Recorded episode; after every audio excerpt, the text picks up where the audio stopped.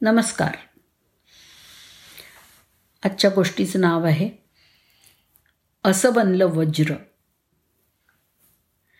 वृत्रासूर नावाच्या असुराने खूप थैमान मांडलं होतं. त्याला मारण्याची वेळ आली तेव्हा देवांकडील सर्वच शस्त्र निष्प्रभ व्हायला लागली. आता काय करायचं?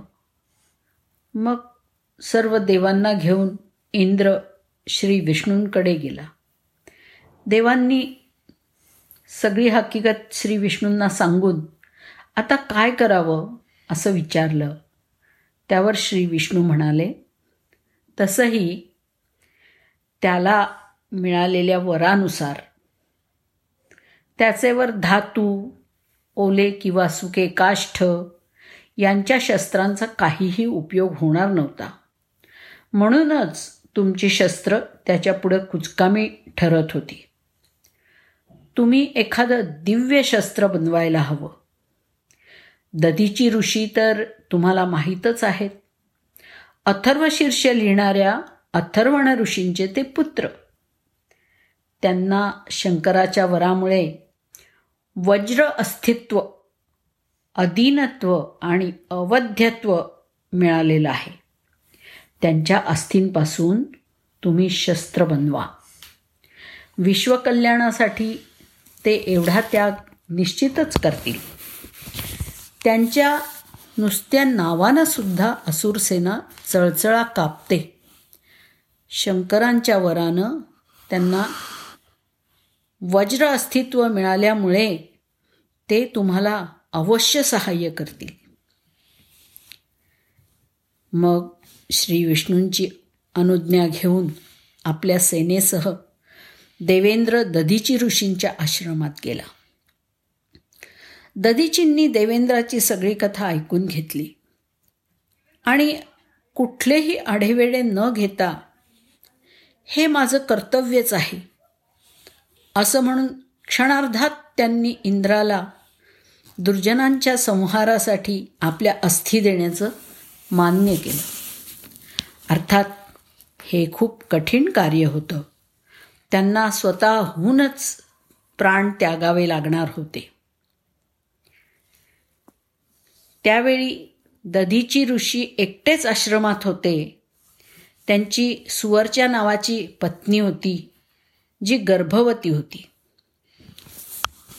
ती यावेळी काही समारंभानिमित्त आपल्या मातेच्या गृही गेली होती. दधीचींसाठी हा एक चांगला योगच होता.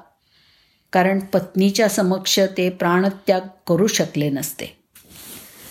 दधीचींनी ब्रह्मरंध्रातून आपले प्राण पंचतत्वात विलीन केले. आणि अखेरीस दधीचींच्या अस्थी त्वष्टा नावाच्या देवलोकातल्या शिल्पशास्त्री कडे स्वाधीन करण्यात आल्या.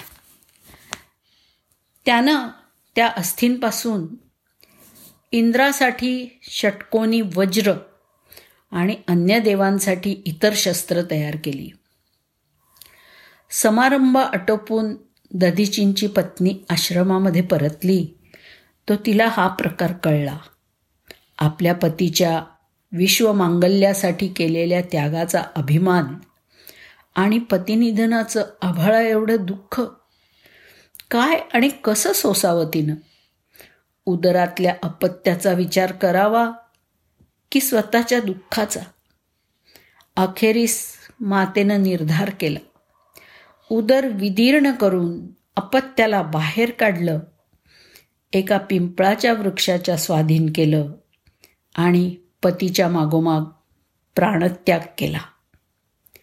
तिला माहीत होतं. तिचा पुत्र त्याच्या पित्यासारखाच तेजस्वी आणि सोशिक असेल. पिंपळाच्या वृक्षाखाली वाढलेला तो पुत्र पुढे पिप्पलाद मुनी म्हणून प्रसिद्ध झाला. प्रश्नोपनिषद हे याच मुनींचं आहे. जगाला अथर्वशीर्ष स्तोत्र देणाऱ्या अथर्वण या श्रेष्ठ ऋषींचे पुत्र आणि पिप्पलाद मुनींचे पिता असलेल्या दधीची ऋषींनी त्यांच्या अजोड त्यागानं भारतीय इतिहासात जे स्थान प्राप्त केलं आहे. त्यापुढे संपूर्ण विश्व नतमस्तक आहे. धन्यवाद.